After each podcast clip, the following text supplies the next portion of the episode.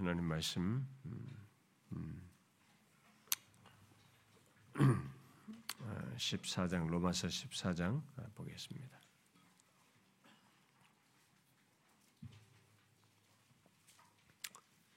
음, 로마서 14장. 음, 오늘 우리가 13절부터 일단 16절까지 쭉 같이 읽어봅시다. 13절부터 16절까지 시작. 그런즉 우리가 다시는 서로 비판하지 말고 도리어 부딪힐 것이나 거칠 것을 형제 앞에 두지 아니하도록 주의하라. 내가 주 예수 안에서 알고 확신하노니 무엇이든지 스스로 속된 것이 없으되 다만 속되게 여기는 그 사람에게는 속되느니라. 만일 음식으로 말미암아 내 형제가 근심하게 되면 이는 네가 사랑으로 행하지 아니함이라. 그리스도께서 대신하여 죽으신 형제를 내 음식으로 망하게 하지 말라. 그러므로 너희의 선한 것이 비방을 받지 않게 하라. 그러므로 너희의 선한 것이 비방을 받지 않게 하라. 음, 음, 그, 지금 이게 흐르는 시간 중에 우리 지체들이 조금이라도 이렇게 뭐 좀 같이 어떤 시간을 가질 수 있는 것이 이게 정기적 집회나 주일 외에 별도로 없는 것 같아요. 근데 보니까 2월 아, 27일 그다음에 하루를 만약에 중간에 뭘 낼 수 있다면 3월 1일까지 연휴로 이렇게 2박 3일 시간을 가질 수가 있을 것 같은데 아마 성년부가 이때쯤 예, 보통 뭐 MT를 가고 그런데 그래서 성년부는 아마 그렇게 갈 것 같고 우리 청년들도 그 시간이 혹시 시간이 되면 아마 우리 어른들 중에 장년들도 마찬가지고요. 되는 사람이 있으면 우리가 같이 어, 제주도의 센터에 가서 같이 좀 좋은 시간 교제를 하고 어, 그러면 좋겠다는 생각이 듭니다. 가능한 사람이 있으면 제가 사실은 3월 어, 달까지도 월요일 한 주도 쉬지 않고 다 스케줄이 있어요. 뭐 참교추든 뭐든 간에 하여튼 내가 작년 수, 어, 휴가 갔다 와서부터 한 월요일 날을 제가 시간을 가진 것은 아마 서너 주 정도 되는 것 같아요. 한 주 하루도 월요일도 그 뒤로 꽉 차 항상 일주일에 7일을 저는 그냥 그냥 뭐 제 시간 안 갖고 주로 시간을 보내면서 지금까지 왔는데 약간 좀 예, 좀 몸에 이게 한계치가 오는 것 같은 그런 기분입니다만은 어, 월요일도 없이 이렇게 왔는데 뭐 3월 달까지도 제가 스케줄이 계속 거의 월요일 날 다 있어요. 근데 뭐 그때 에, 예, 그래도 이런 연휴에 우리 또 좀 시체들이 다른 때는 갖기 어려운데 시간을 가질 수 있으면 아마 센터를 짓고 나서도 못 간 사람도 많고 또 가고 싶은 사람이 있으면 가면 좋을 것 같은데 아마 벌써 성년부는 뭐 그때 가는 사람이 벌써 열몇 명이 벌써 신청했다니까 거기 숙소가 한 5, 60명 묵을 수 있기 때문에 어느 정도나 그 이, 거기에 채워진 정도 숫자가 지원을 하면은 같이 가서 시간을 가질 수 있을 것 같습니다. 원하신 분들은 김용선 목사님한테 신청을 하십시오. 어, 하여튼 뭐 우리가 계속 오미크론이 하도 난리여서 더 전염성이 강해서 더 조심을 하고 그래야 되는데 사실 우리 지난번 사역자 수련회 갈 때 우리 비행기 안에 우리 아 이게 서로 나뉘어서 갔거든요. 예, 비행기가 나뉘어서 한 비행기 안에 오미크론 환자가 하나 있었다고 그래 확진자가. 그래가지고 다 마스크 썼기 때문에 막 괜찮았죠. 아주 굉장히 긴장했습니다. 우리 중에 하나 나오면 우리 또 큰일 나잖아요. 다 검사 받으라고 연락 다 와가지고 검사 받는데 아무 이상 없었습니다. 음성 나왔어요. 감사하게 두 번 받으라고 하더라고요. 어.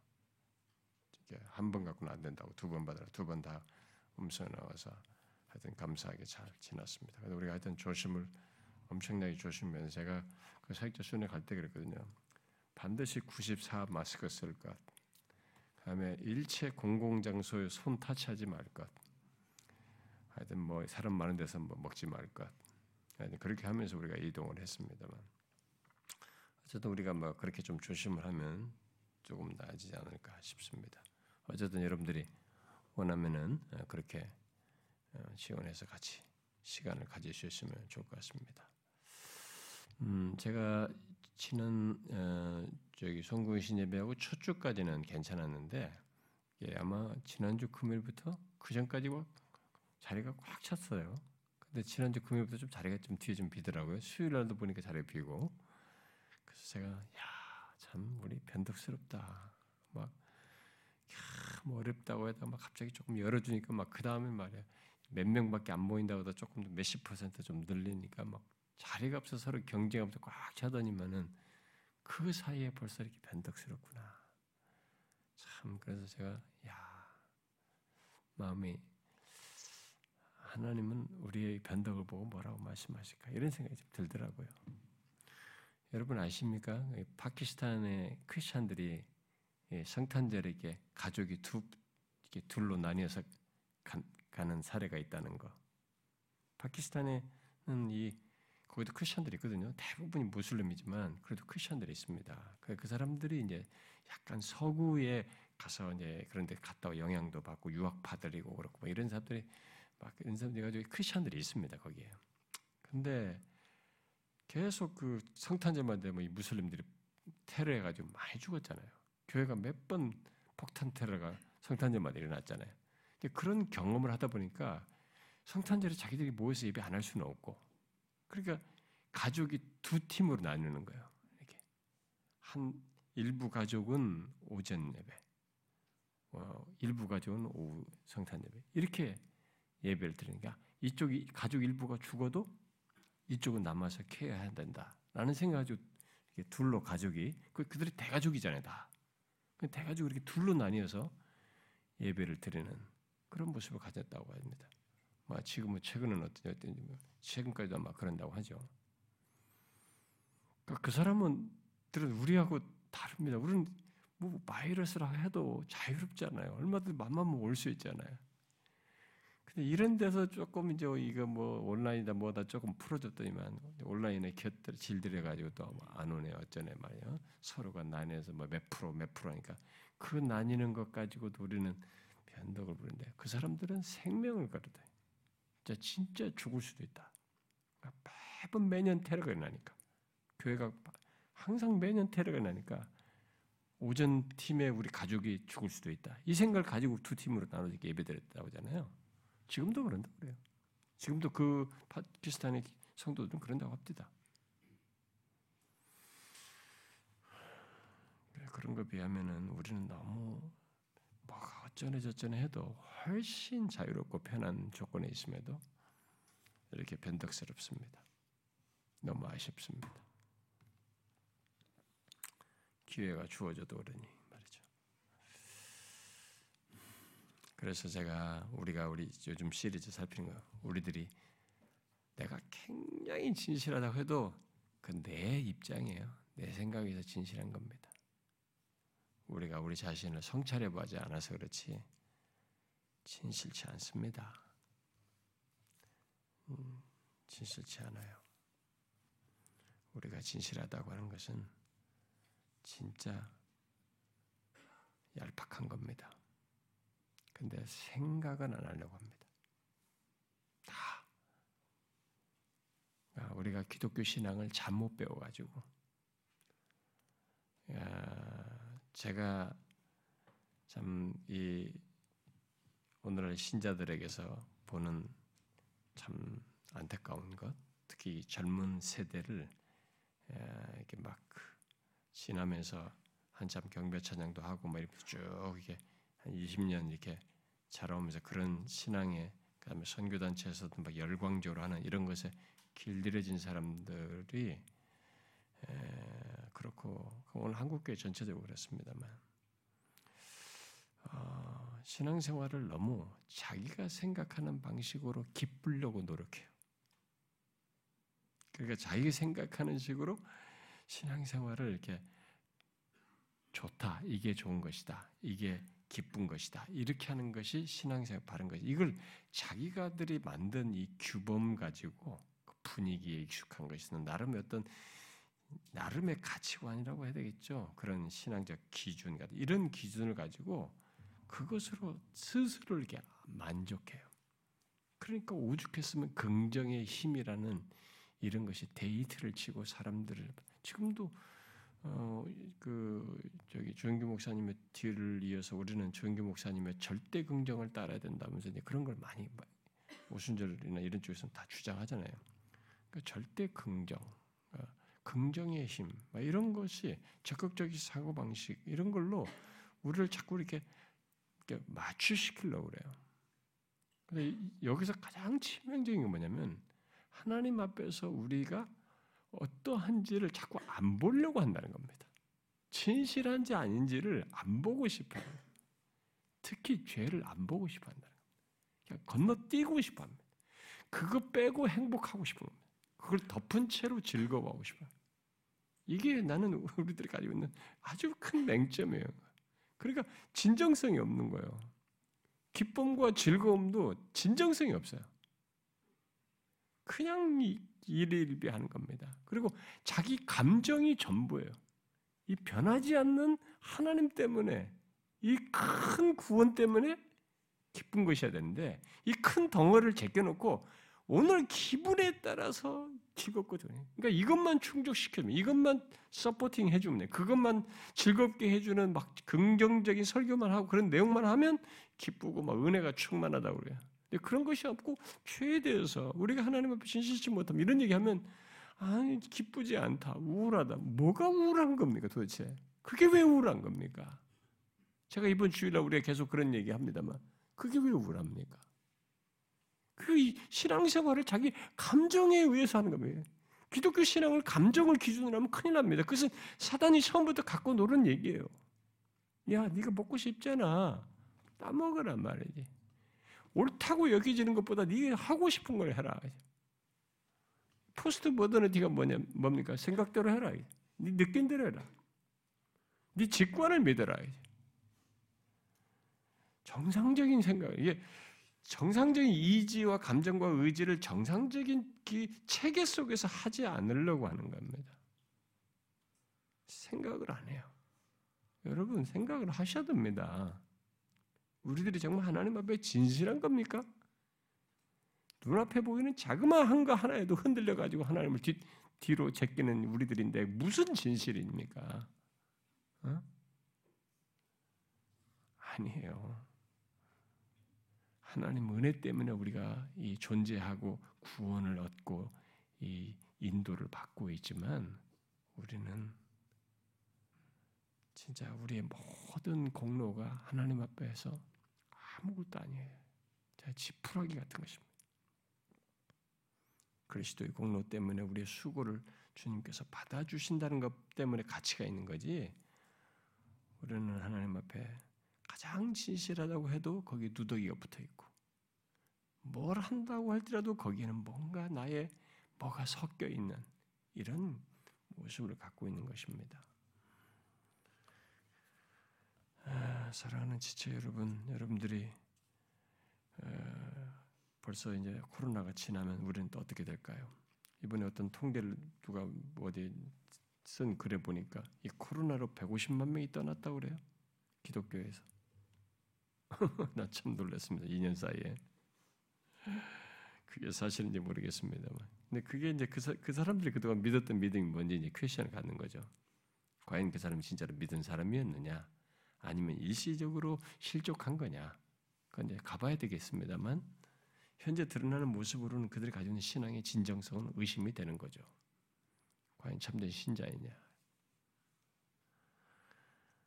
아, 너무 재밌습니다. 저는 여러분들이 우리들 중에도 이게 신앙이 아직 깊지 않은 이런 사람들이 있고 있습니다만 여러분 아무리 겨자씨만한 믿음이라도 진짜 믿음이 있으면 이 믿음은 처음엔 아무것도 아닌 것 같습니다만 일단 그 믿음이 있으면 이 믿음은 열매를 맺는 것입니다. 이건 꽃을 피우게 돼 있어요. 끝까지 자라면서 가게 돼 있습니다. 없기 때문에 그렇게 뒤돌아버리는 겁니다.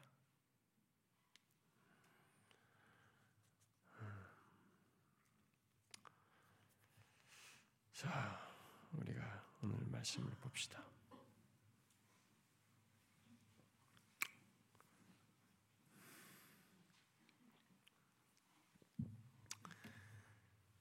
바울은 우리가 계속 얘기했듯이 12장 어, 이하에서부터 그리스도인의 삶에 대해서 말하는 가운데 이제 14장에 들어와 가지고서는 교회 안에서 강한 자와 연약한 자들이 서로에 대해서 갖는 이 잘못된 태도를 그런 삶의 문제 속으로 문제 차원에서 다루고 있는 겁니다. 서로 판단하고 없인 여기는 내용을 그런 것을 경계하면서 그것도 그리스도인의 삶으로서 어때야 되는지를 말해주는 것이죠. 특히 이제 강한 자에게 많이 이제 비중을 두고 말하는 편입니다.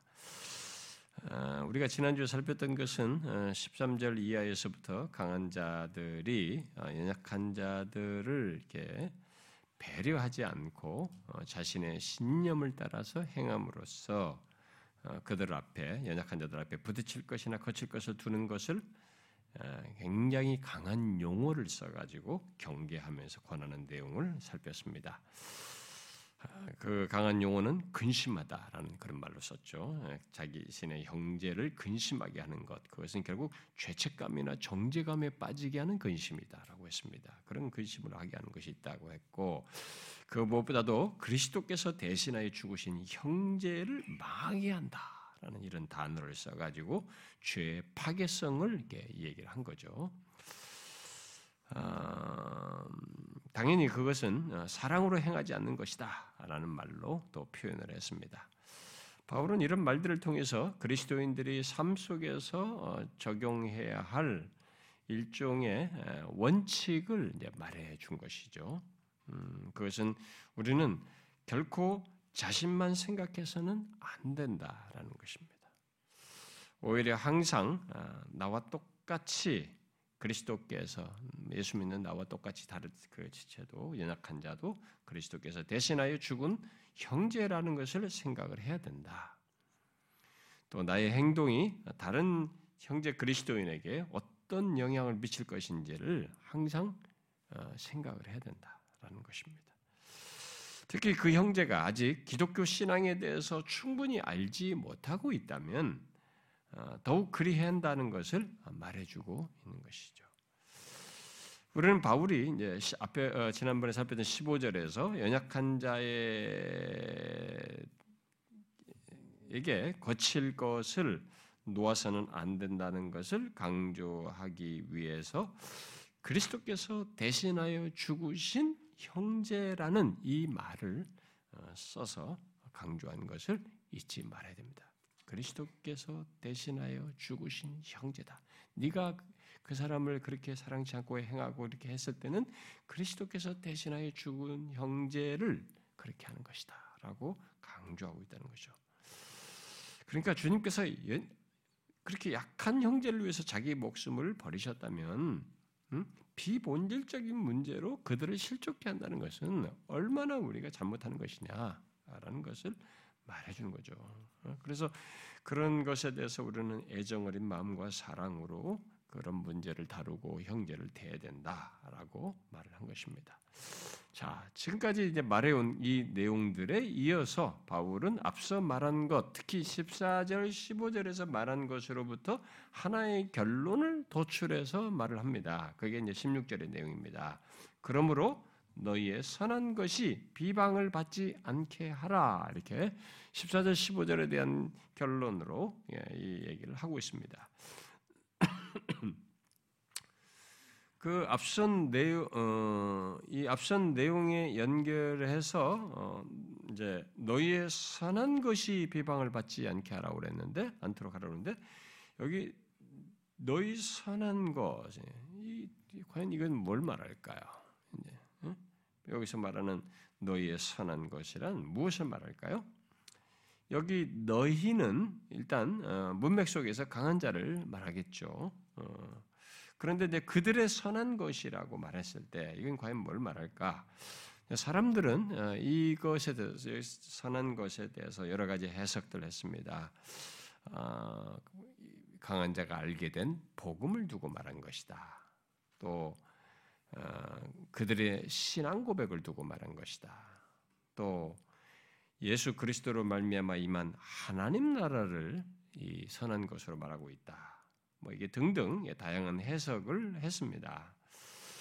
아, 그러나 문맥에서 곧 강한 자가 아, 먹고 마시는 문제, 곧 음식 문제를 어, 말하는 것 속에서 이 말을 하고 있는 것을 생각할 때 어, 날들에 대해서도 그렇겠지만 어떤 식물이든지 믿음으로 먹을 수 있는 자유, 강한 자가 그런 것들로 어떤 식물이든지 믿음으로 먹을 수 있는 자유, 결국 그가 누리고 있는 자유를 말한다고 할 수 있겠죠. 음, 그게 가장 적절한 해석이고 설명이라고 봅니다. 네, 고린도전서 10장에서 나중에 10장을 보겠습니다만 고린도 10장에서는 바로 자유라는 말을 직접 언급을 하죠. 그렇게 강한 자가 드러내는 누리는 그 자유를 직접 언급합니다. 결국 강한 자는 어, 음, 메시아 아, 예수 안에서 모든 것이 성취되어 더 이상 음식에 관한 규례에 매이지 않아도 된다는 믿음을 가지고 모든 음식을 먹는 자유를 가졌던 것입니다. 바울은 바로 그 자유를 어, 강한 자의 선한 것으로 진발을 하면서 그 자유가 비방받지 않게 하라 이렇게 말을 하고 있는 것입니다. 왜냐하면 강한 자가 자신의 자유를 부당하게 사용함으로 어, 이게 부정적인 결과를 야기할 수 있기 때문에 그런 것이죠. 그러므로 누구든지 자신이 그리스도 안에서 알고 갖게 된 자유를 누리게 되었을 때 그가 행사하는 자유가 다른 신자로 하여금 영적인 위험에 빠지게 하는 일이 있을 수 있다는 것을 시사하면서 만일 그런 일이 있게 된다면 그 선이 비방받 그 선한 것이 비방받게 된다라는 것을 말해주고 있습니다. 그러니까 예수 그리스도 안에서 얻게 된 이 복과 아, 선물을 어, 욕되게 만든 거죠. 어, 명예훼손시키는 겁니다. 어, 그런 빌미를 제공하는 것이죠. 여기 비방받다라는 말은 기본적으로 신들을 욕하거나 경멸하는 것을 가리킨 말이에요. 그래서 신을 경멸한다라고 할 때 비방한다. 이럴 때 이 단어를 쓰는 거예요. 신을 신들을 욕하거나 욕되게 욕하거나 경멸할 때이 단어를 흔히 썼습니다. 그래서 신약에서 이 말이 하나님께도 저 하나님을 예, 그 모독하는 한다고 할 때 그런 말 때 이 단어를 쓰기도 하고 하나님 하나님의 이름 성령을 해방한다 모독한다 할 때도 그렇고 뭐 그리스도 또 하나님의 말씀에 다 이 단어를 써가지고 어, 비방받는 것 하나님의 하나님이 모독당하는 것할때 이 단어를 써요. 그래서 하나님의 말씀이 비방받지 않도록 않도록 하기 위해서 또 진리의 도가 비방받지 않도록 해야 한다. 이런 논지로 이 말을 쓰고 있어요. 자, 그런데 이 말이 바울이 이 말을 바울이 본문에서 말하는 것과 병행이 되는 성경의 다른 곳에서 직 접적으로 이 말을 써가지고 오늘 본문에서 말하는 것과 흡사한 내용을 말하고 있는데 그게 이제 고린도전서 10장이에요. 여러분 잠깐 고린도전서 이거 좀 이따 계속 볼 건데 10장을 먼저 읽고 지나갑니다. 10장을 고린도 10장 음, 30절을 보게 되면 30절 읽어봐요. 시작. 만일 내가 감사함으로 참여하면 어찌하여 내가 감사한 것에 대하여 비방을 받으리요. 여기 비방을 받으리요가 똑같은 단어가 쓰는 겁니다. 감사하는 것에서 내가 감사한 것에서 비방을 받는다. 그러니까 여기서는 이제 선한 것에서 비방을 받는다 이런 얘기를 하는 것이에요. 여기 고린도서 10장은 오늘 우리가 오늘 본 로마서의 본문과 똑같이 강한 자들이 그들의 자유를 적절하게 행하여 드러낸다면 비방받는 일이 없을 것이라고 말하고 있는 것입니다. 예, 그런 내용 속에서 하는 말이에요. 그래서 만일 강한 자가 어, 자신의 그 자유를 적절하게 행사하지 않고 어, 곧 누가 어찌 되든지 뭐 신경 쓰지 않고 연약한 자가 어찌 되든 뭐 이런 거 신경 쓰지 않고 어, 그것을 뭐 자기 자유를 막 드러내기를 고집한다면 어떻게 될 것이냐라고 했을 때 바울은 어, 그들의 행동으로 이 연약한 자들이 영적인 해를 입을 것이다. 어? 어? 그런 일들이 생기고 그들은 결국 그리스도께서 얻게 하신 이 복된 자유를 욕하는 거죠. 저게 무슨 자유? 저게 무슨 하나님이 주신 자유? 예수 그리스도 지른 자유가 뭐 저런 거야? 이러면서 이게 그것을 하찮게 여기고 욕하는 거죠. 응? 실제로는 엄청난 것이네, 이 자유가. 그리스도께서 이루셔서 있게 된 엄청난 것인데, 이, 이 사람들 때문에 연약한 자들이 그 그리스도로께서 이루셔서 얻게 된 이 자유를 욕하는 겁니다. 예, 고린도서 10장에서 강한 신자는 하나님이 창조하신 것을 감사함으로 받아 즐기는 것이야말로 그리스도 안에서 누리는 자유라는 확신을 갖고 그러고자 했죠. 그러나 바울은 이제 고린도 10장에서 어, 이게 말합니다만 어, 그 고린도 10장뿐만 아니라 뭐 우리 로마서 본문에서 그 자유를 적절하게 사용하지 않으면 비방받을 수 있다 이렇게 말을 하고 있는 것입니다. 여기 선한 것을 비방하는 자는 뭐 넌크리스천도 그렇게 비방할 수 있겠죠. 뭐저 뭐 사람들 뭐 예수 믿는다는데 뭐 저게 왜 저래? 저, 저럴 수 있어. 근데 할 수도 있습니다. 근데 그런데 넌 크리스천도 그럴 수 있지만 이 문맥에서는 일차적 대상은 연약한 자들이에요. 강한 자들의 자유가 연약한 자들에게 해가 되는 거죠. 그 자유를 해로운 것으로 부정적인 것으로 여겨서 결국 그 자유가 선한 것이 선한 것인데 그 선한 것을 불명예스럽게 말하고 행하는 음, 여기는 그런 일이 있게 된다는 것입니다. 우리는 이제 오늘 말씀을 이게 좀 더 구체적으로 어, 이 말씀을 이제 읽은 본문을 설명하는 어, 이해하기 위해서 이것을 좀 더 구체적으로 설명하고 있는 이 고린도 10장을 병행 내용으로 연결해서 볼 필요가 있습니다. 그래서 여러분 10장 아까 그대로 펴놨죠? 어, 그 어, 이 먼저 그 보면은 29절을 한번 보면요. 그 10장 29절에 보면 어, 직접 자유란 말을 하죠. 29절 다시 읽어봐요. 시작. 내가 말한 양심은 너희 것이 아니요 남의 것이니 어찌하여 내 자유가 남의 양심으로 말미암아 판단하리요. 그러니까 여기서 지금 이 사람은 강한 자는 이런 거 먹는 것에서 지금 내 자유라고 말하는 자유를 갖고 있는 겁니다. 지금 그리스도께서 이루셔서 얻게 된 자유예요, 정말. 네, 이 자유를 말하고 있습니다. 근데 바로 양심에 거리끼지 않는 강한 자가 누리는 자유입니다. 아, 그런데 그 자유에 대해서 바울이 어, 여기 지금 29절에서 말하는 건 뭡니까? 강한 자가 자유를 행사하되 약한 자의 양심이 정, 정죄받는 방식으로 행사해서는 안 된다는 겁니다. 어? 그게 지금 남의 것이니 이렇게잖아요.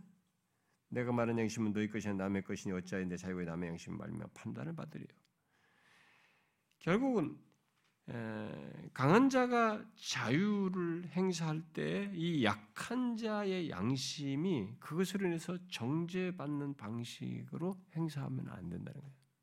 너 네가 하는 것 때문에 저 사람들 어, 뭐가 자기가 스스로 정죄를 받는 음?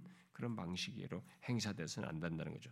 다른 사람에게 곧 연, 연, 약한 자에게 강한 자의 행동이 잘못된 것으로 보이게 되고 그때 그는 강한 자의 행동을 정죄하는 그런 일을 이제 어, 그런 일이 생기게 된다는 거죠. 근데 그렇게 되지 않도록 하라는 것입니다. 여기 지금 이렇게 양심으로 엮여서 나오거든요. 이 자유를 얘기하면서 이 양심에 거, 거리끼지 않는 그 자유예요. 근데 우리가 로마서에서도 나중에 거리낌이 나옵니다. 이 거리낌은 양심과 연관해서 쓰는 말이에요. 나중에 20절에서 나오는데 음, 그거 할 때 양심에 대해서 다시 얘기하겠습니다. 양심의 거리낌이라는 게 신자들에게는 굉장히 중요한 표지거든요. 여기서도 지금 그걸 말하잖아요. 연관지어서 말하잖아요. 어, 굉장히 중요한 겁니다. 어, 그래서 예수 믿는 사람에게 있어서의 이 진리가 아, 배경이 된 이 진리가 들어와 있고 어떠해야 되는지 하나님의 말씀에서 알게 된 이해 속에서의 양심, 그 양심의 거리낌은 주님께서 사용하시는 우리에게 굉장히 중요한 용도예요. 그래서 여기서 지금 그런 얘기 하고요. 로마서에서도 거리낌에 관한 문제가 얘기합니다. 그래서 나중에 여러분들이 어떤 걸 결정할 때 거리낌이 있으면 이제 거기서 생각을 해야 됩니다. 결정을 해야 돼요. 그런 것에 대한 내용이기도 합니다. 근데 그때 가서 나중에 뒤에 가서 설명하기로 하고요. 그래서 지금 여기서 어, 일단 이런 자유가 강한 자가 되는 자유가 약한 자에게 정죄받게 하는 이런 일이 생기지 않도록 해야 된다. 어, 이제 바울은 강한 자가 음식을 이렇게 구분하지 않고 먹는 자유가 있다는 것에서 부정하지는 않아요. 그걸 인정해 줍니다. 얼마든지 좋은 것으로 인정을 해요. 그러나 그 자유를 행사하는 것을 본 연약한 자의 양심이 그것을 정죄하려고 한다면은 그것으로 이제 정죄하려고 한다고 하면은 그 사람은 강한 자는 그 일을 해서는 안 된다는 거죠. 어, 그리고 오늘 본문에서 어, 비방하다는 말을 쓰고 있는 이 말이 지금 30절에서도 나오잖아요. 10장 30절에서 어, 그것은 이제 똑같은 말을 반복해서 하는 겁니다. 이 앞에 29절에 연결해서 그러니까 비방받게 될 것이라면 그것은 하지 마라. 응? 그러고 나서 바울은 앞서 말한 것을 것을 요약해 가지고 우리가 잘 알고 있는 유명한 31절을 연결해서 말을 하고 있습니다. 뭡니까? 31절. 다 같이 읽어봐요. 시작. 그런즉 너희가 먹든지 마시든지 무엇을 하든지 다 하나님의 영광을 위하여 하라라는 것은 그러니까 옳고 그른 것을 말하면서 하나님의 영광을 가리는 일을 해서는 안 돼요. 나는 이거 먹어도 돼. 나는 자유가 있기 때문에 이것은 성경이 말하고 예수 그리스도이 했으니까 나는 먹어도 된다고. 나는 상관없어. 이제 자기가 먹는 문제를 가지고 이제 고집을 부린다든가 나름의 옳다고 여긴 가지고 주장을 하면서 남이 어찌게 되치기나 이게 함, 된다라고 이게 이렇게 하면 안 되고 더 중요한 건 뭐냐면 그런 것이 설사 할 수 있다 할지라도 이게 하나님의 영광의 손상, 가리거나 영광이 되지 않는다고 여기지면 그걸 하지 말아야 된다는 거야. 무슨 말인지 알겠죠? 굉장히 성경의 중요한 원리를 우리에게 얘기해 주는 겁니다. 여러분 우리들이 어, 신앙생활 하면서 예수 믿는 사람들이 어떤 상황에서 어떤 걸 분별하고 판단해야 될지 모를 때 명시적으로 성경이 이렇게 해라 저렇게 하라 딱 명시적으로 말한 거 있으면 그걸 따라서 지키는 데 문제가 없어요. 근데 어떤 상황은 명시적으로 되지 않는 어떤 상황이 있습니다. 판단을 해야 돼. 이게 하나님의 뜻과 연관돼서 이게 거룩한 것 이런 것들을 구분을 그럴 때는 성경이 말하는 이 원리를 적용하는 겁니다. 성경은 그런 것에 적용할 수 있는 원리를 수도 없이 얘기합니다. 하나님을 기쁘시게 하라 뭐 이런 말들 굉장히 많은 원리들이 있는데 여기 지금 가장 중요한 원리 중에 하나예요. 하나님의 영광을 위해서 하라. 응? 네가 옳다 그런 것만 생각하지 말고 그렇게 하는데 그게 하나님의 영광에 방해가 된다고 한다면 그것은 멈춰라 하죠. 오히려 하나님의 영광을 위해서 해란 말이지. 어, 그래서 무엇을 하든지 먹든지 마시든지 다 무엇이든지 다 하나님의 영광을 위해서 해야 한다. 이게 여기서 제시하는 중요한 원리입니다. 내가 할 수 있다는 것, 내가 그럴 만한 자유가 있고 그럴 권리가 있다는 것만 주장할 것이 아니라 뭐 그런 것보다도 어?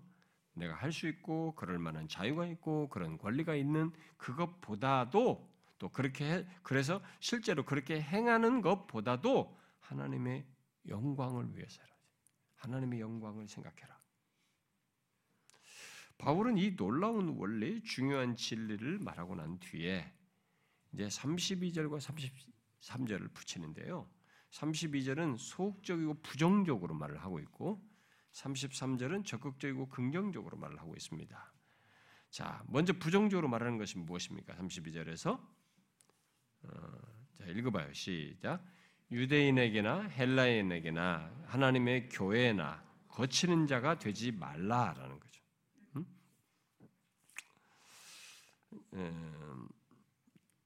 이것은 이제 교회 밖을 사람, 교회 밖의 사람들을 나눌 때 이 사람들은 유대인이나 헬라인 이렇게 나눈단 말이에요. 그러니까 교회 밖에 나누는 두 그룹, 뭐 그런 유대인이든 헬라인이든, 그러니까 이 세상에 교회 밖에 있는 세상에 있는 모든 사람들에게나, 그리고 하나님의 교회나 어? 교회 안에 있는 모든 사람들에게나, 어, 어느 누구에게도 거치는 자가 되지 말라. 그러니까 네가 뭐 자유가 있고 권리가 있다 치더라도 그런 사람들에게 걸림돌이 되는 것이라면 하지 마라. 이겁니다. 여러분, 우리 예수 믿는 사람들이요. 왜 세상에 욕을 많이 하다 보냐면 이런 원리를 적용을 하질 않습니다. 적용을 하질 않아요. 그러니까 없이 자기 개인의 욕심과 이기만 생각하고 그것만 생각하지 그래도 내가 하고 싶어도 우리는 하나님의 말씀을 따르고 또 하나님께서 명, 이렇게 명쾌하게 말하는 이런 원리를 따라서 내가 내 자신을 다스리면서 행해야 되는데 그렇게를 하지 않으니까 세상이 우리를 욕하는 거죠. 비판하는 거죠.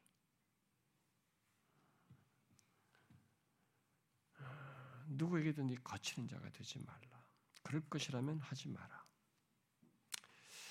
그러고 나서 적극적인로 이어서 또 33절에 말하는데 자신의 개인적인 사례를 들어서 긍정적으로 말을 하고 있습니다. 자 읽어봐요. 뭐라고 합니까? 시작.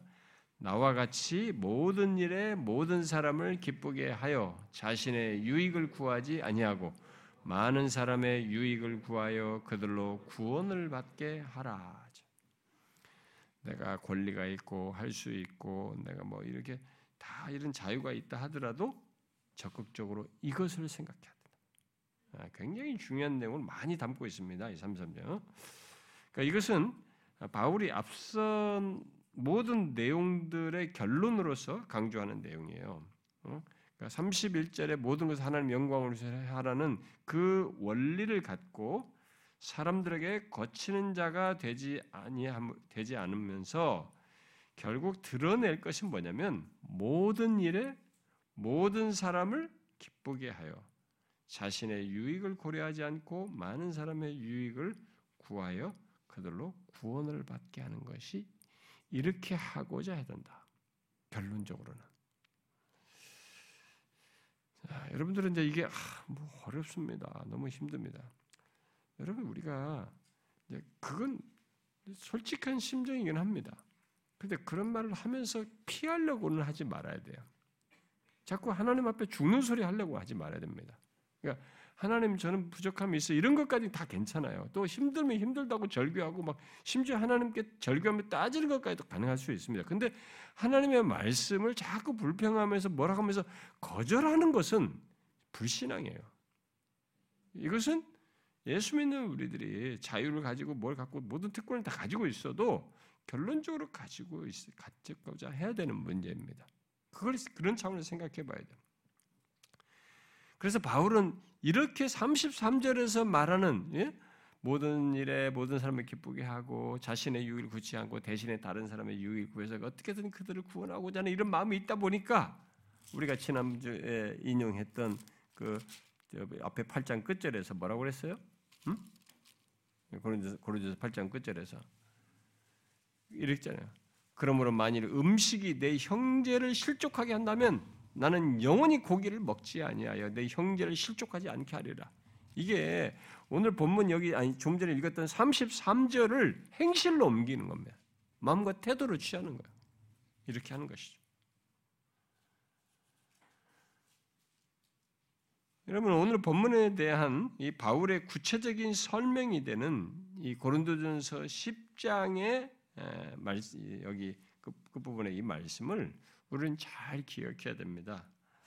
뭐 날이든지 날에 대한 것이든지 먹는 것이든지 내 자유, 내 권리보다도 무엇이 중요한지 무엇을 더 중요하여 그런 것을 발휘하고 절제해야 되는지를 이 여기서 말하는 것을 통해서 잘 기억해야 됩니다. 31절부터 33절에서 말한 거 세 가지예요. 첫 번째, 내 자유, 내 권리보다 하나님의 영광을 생각하고 그것을 위해서 행해야 된다. 두 번째, 교회 안팎의 모든 사람들에게 거치는 자가 되어서는 안 된다. 거치는 것을 놓아서는 안 된다. 걸림돌이 되어서는 안 된다. 세 번째, 나의 유익을 구하지 않고 곧 이기적이고 자기중심적으로 행하지 말고 많은 사람의 유익을 구하여 그들을 구원 얻도록. 그들로 구원을 얻게 하는 것입니다. 우리는 모두 이 신앙적인 원리를 따라서 어, 행하고자 해야 됩니다.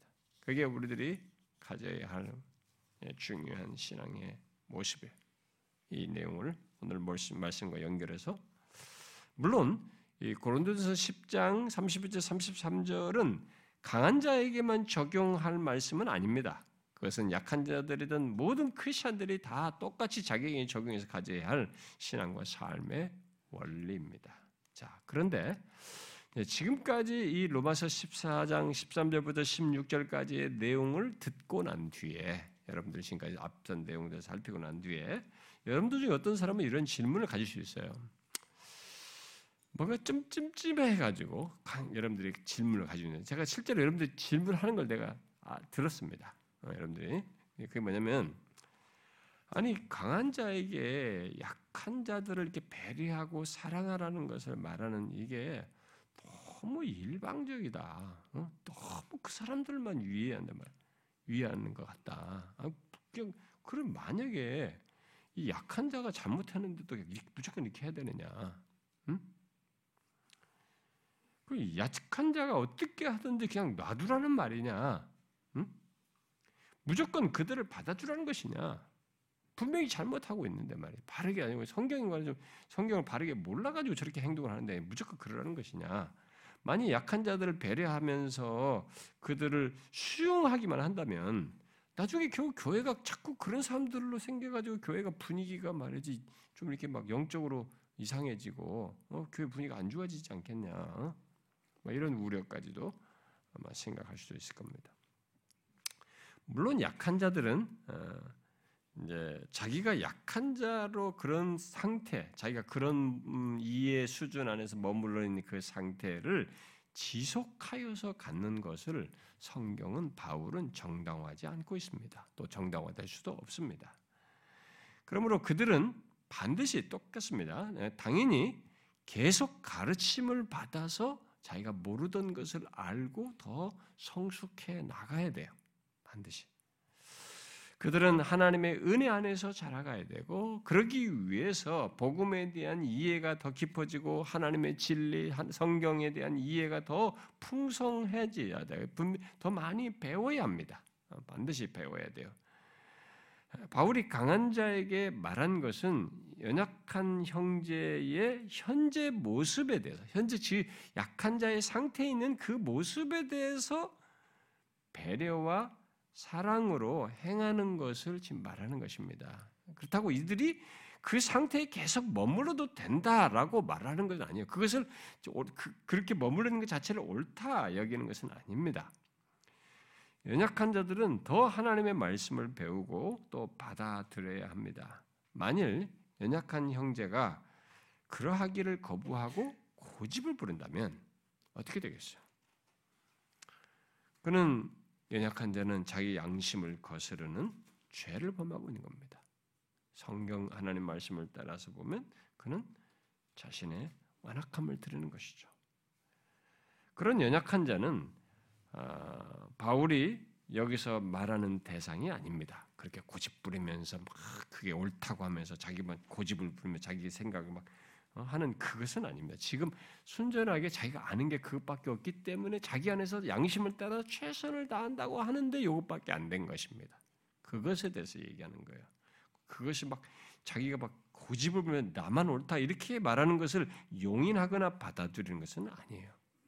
만약에 그런 식의 사람이라면 그런 연약한 자로서 그의 양심의 문제보다는 그는 말씀을 배우기를 지금 거부하는 것이기 때문에 거기에는 책망받아야 됩니다. 그 연약한 자는 책망받아야 돼요. 어, 교만하거나 완악하거나 나태하거나 게으른 것이기 때문에 죄악된 모습을 드러내기 때문에 오래 책망받아서 수정돼야 됩니다.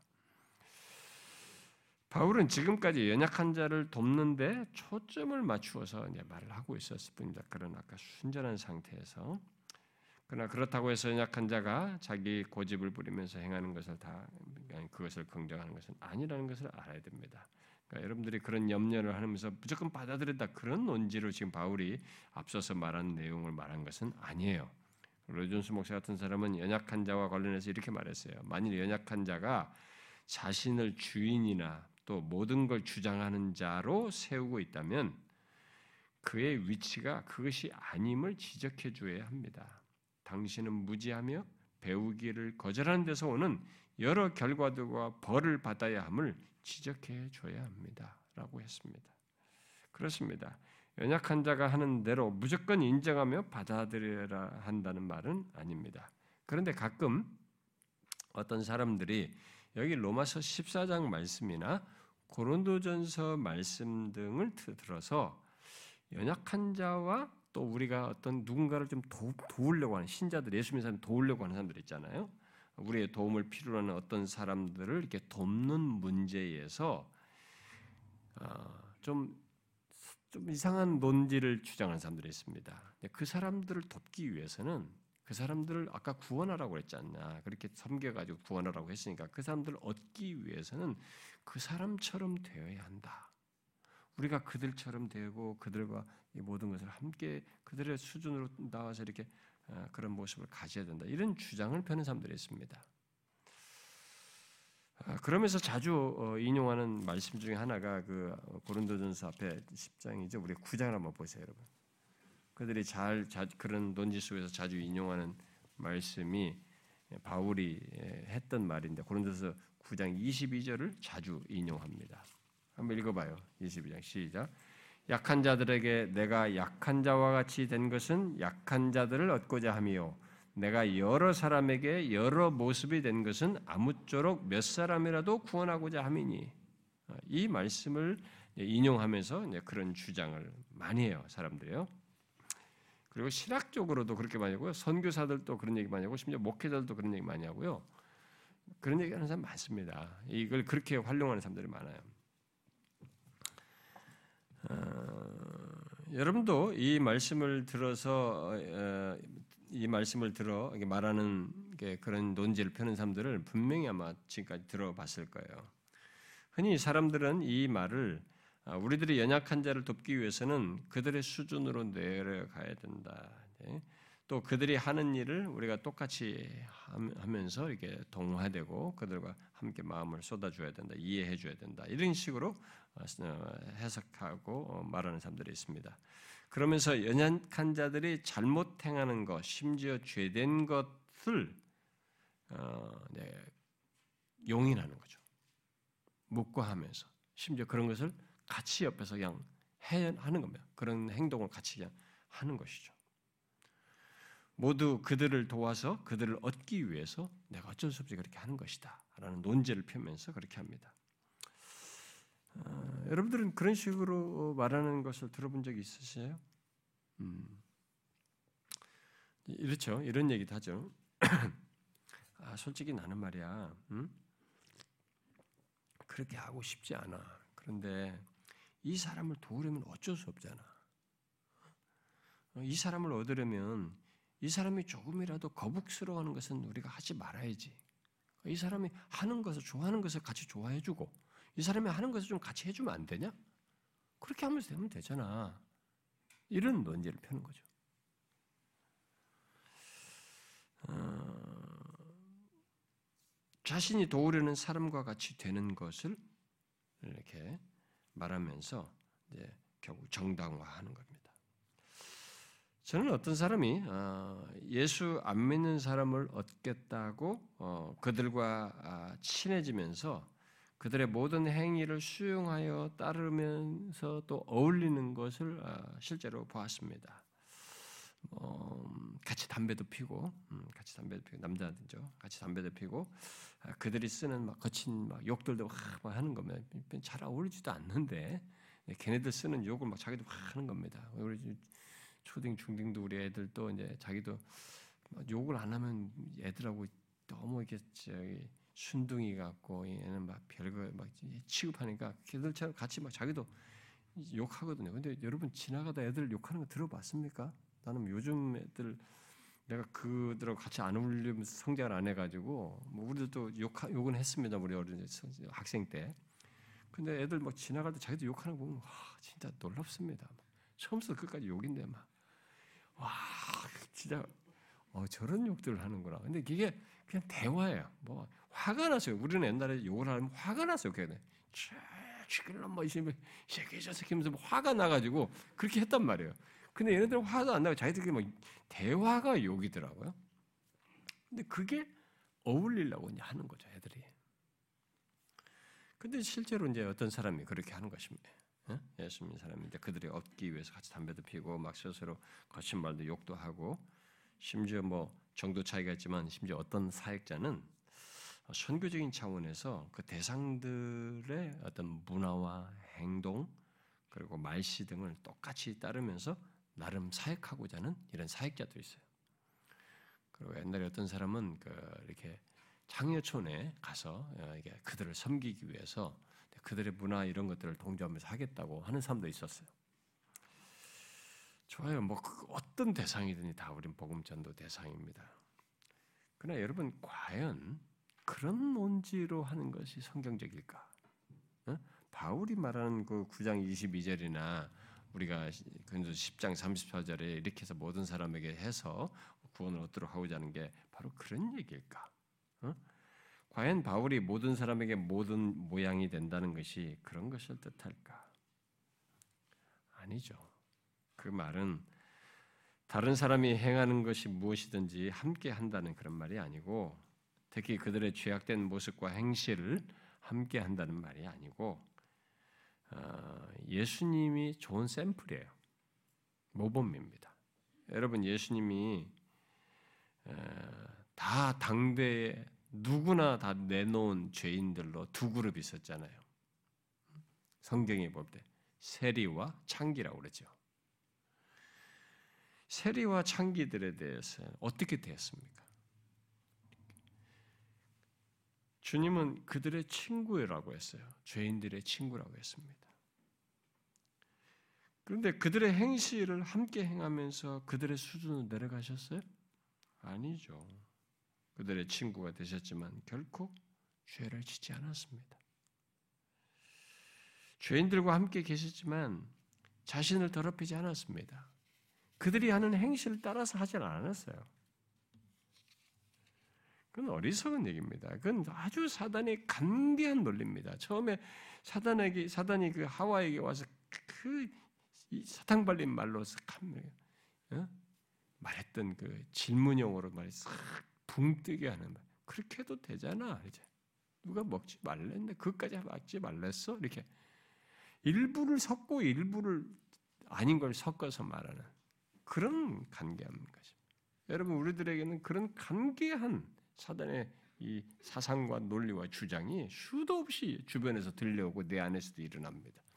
그런 것을 우리가 이런 분명히 배운 말씀을 통해서 분별해야 됩니다. 그런데 또 이렇게 생각하는 사람들도 있어요. 어, 연약한 자들 또는 죄에 대하여 어, 고민하면서 돌이키고 싶어하는 자들을 이제 돕기 위해서 그 사람들은 되게 긍정적이잖아요. 연약한 자들도 그렇고 죄에 대해서 고민하면서 뭔가 주님 앞에 막 긍정적인 반응하는 사람들을 돕기 위해서 또 아니 그들을 더 쉽게 교회에 나오도록 하기 위해서 교회가 그들이 행하는 어떤 것들을 그대로 받아들여야 된다.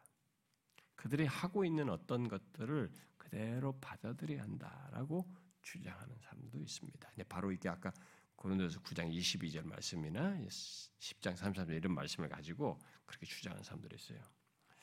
그리고 실 그래 가지고 실제로 그런 것이 개인들 교회 안에 있는 개인들이 그런 생각을 주장하고 결정하는 위원들이 교회 안에 목사나 이런 어, 교회에서 뭐, 뭐 이게 지도자 그룹이라든가 뭐 이들이 그런 그 같이 그런 생각을 가지고 수용을 하는 교회가 그들을 그대로 받아들여야 되지 않느냐. 우리가 그 사람들 조금이라도 긍정적으로 예수 믿겠다고 하는데 가지고 길일이 그 제대할 필요 뭐 있냐요? 그들이 가지고 있는 문제점들 어떤 그들이 행하는 어떤 것들을 그냥 그대로 받아들여야 되지 않느냐 이렇게 하면서 이렇게 받아들이는 일을 해왔죠. 근데 그, 어, 그래서 지난 교회 역사 속에 이제 세상 문화가 들어올 때 꼭 이런 논지가 적용되어서 들어왔습니다. 그래서 그 대표적인 것 중에 하나가 뭐냐면요. 음, 제가 기독교 세상에 이제 빠지다 해서도 그 그런 내용을 말을 했습니다만 예, 오늘날 이 경배와 찬양의 방식이 대, 대중화되는 그 배경에는 이런 것이 있었습니다. 어, 1960년대부터 어, 이렇게 교회들이 그동안에 올간이라든가 전통적 악기에 주로 의존하다가 이게 막 확 대중화됐잖아요. 이 대중적 악기들이 쓰는데 그런 것의 발단은 1960년대부터예요. 어, 예, 그때 미국에서 주로 이제 집시들이 예, 교회 안으로 들어온 것입니다. 어, 여러분 그때는 예, 막그이 젊은 세대들이 정신이 막 무너지는 세대있거든요. 이미 막 1, 2차전 겪고 허무주의 들고 막 이런 거 막 무너지는 세대예요. 그래가지고 그러다 보니까 막 월남전 같은 할 때도 막, 막 데모하면서 막 이게 미치려고 한 거죠. 젊은이들이 폭발하고 막 권위에 도전하면서 그냥 공산주의도 막 따르려고 했고 미국에서 젊은이들이 막 이런 일도 하고 막 그랬죠. 그, 그 근데 비틀즈 같은 노래가 막 또 히트를 친 것도 다 그런 배경이 있습니다. 막 그런 그런 속에 이제 사람들의 이제 예, 다 무너졌잖아요. 이 정신 세계가 이, 이 과학을 믿어도 안 되고 1, 2차 대전을 겪으면서 모든 게 다 무너졌잖아요. 그러니까 합리주의 다 깨졌단 말이에요. 그러니까 믿을 건 나밖에 없는데 네, 그런 밖에.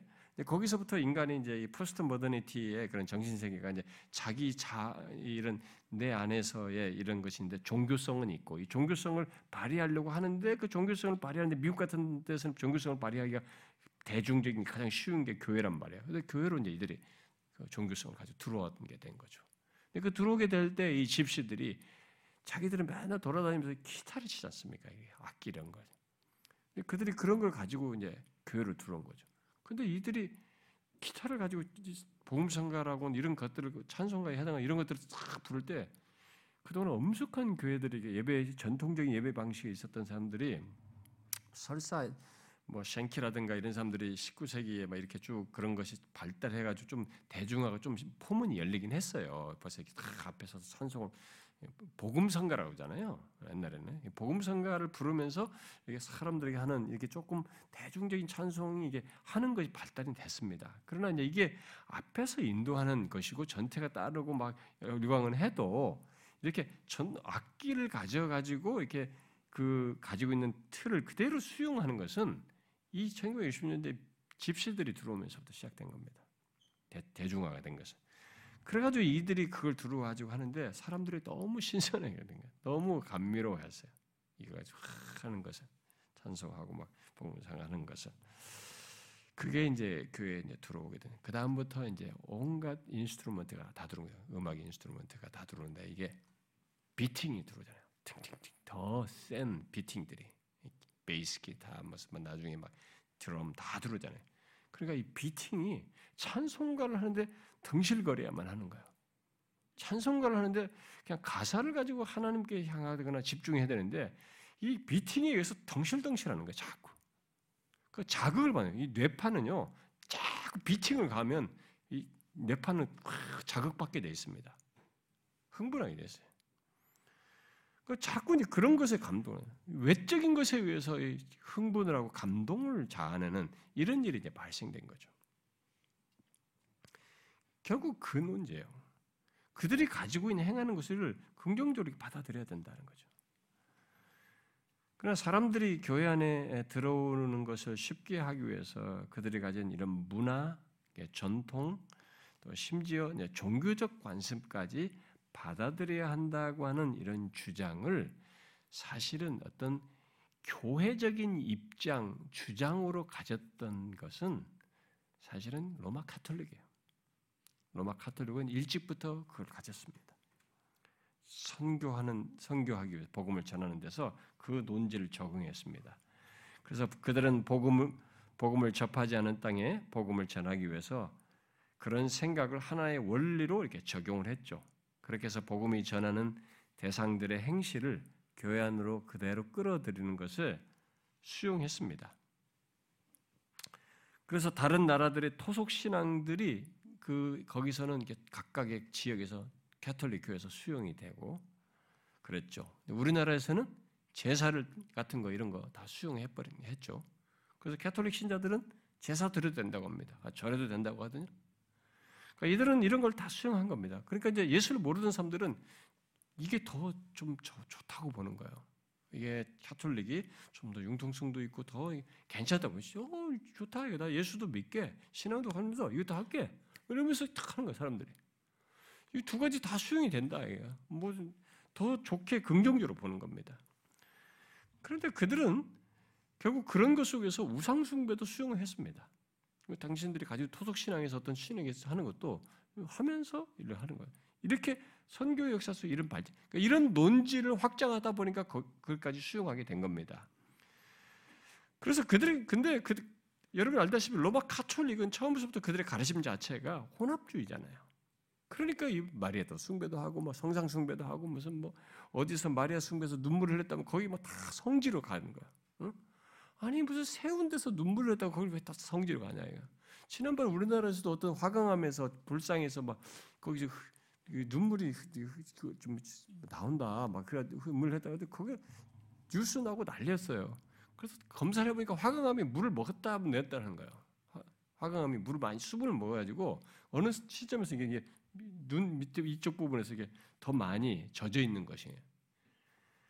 여러분 코끼리 힌두 사상도 코끼리도 어느 코끼리 상에서 눈물을 흘린다고 거기 또 살아있는 뭔 줄 알고 또 거기 성지 순례 다 하는 거예요. 이런 게 어디 있습니까, 여러분? 다 이방 신들이나 하는 작당이지. 그걸 가지고 신성시하고 그걸 신앙화하는 게 어디 있습니까? 근데 캐톨릭이 그렇단 말이에요. 이들은 처음부터 혼합주의거든요. 이 성경을 이런 성경을 가지고 다 그런 식으로 적용한 겁니다. 오늘날 이 종교다운주의적인 생각을 가지고 사람들은 더 이런 것들을 적극적으로 수용 이 22절 9장 20일 같은 거 이런 말씀을 더 종교다운 주의로 해석해서 적용하죠. 바울이 이렇게 하지 않았느냐.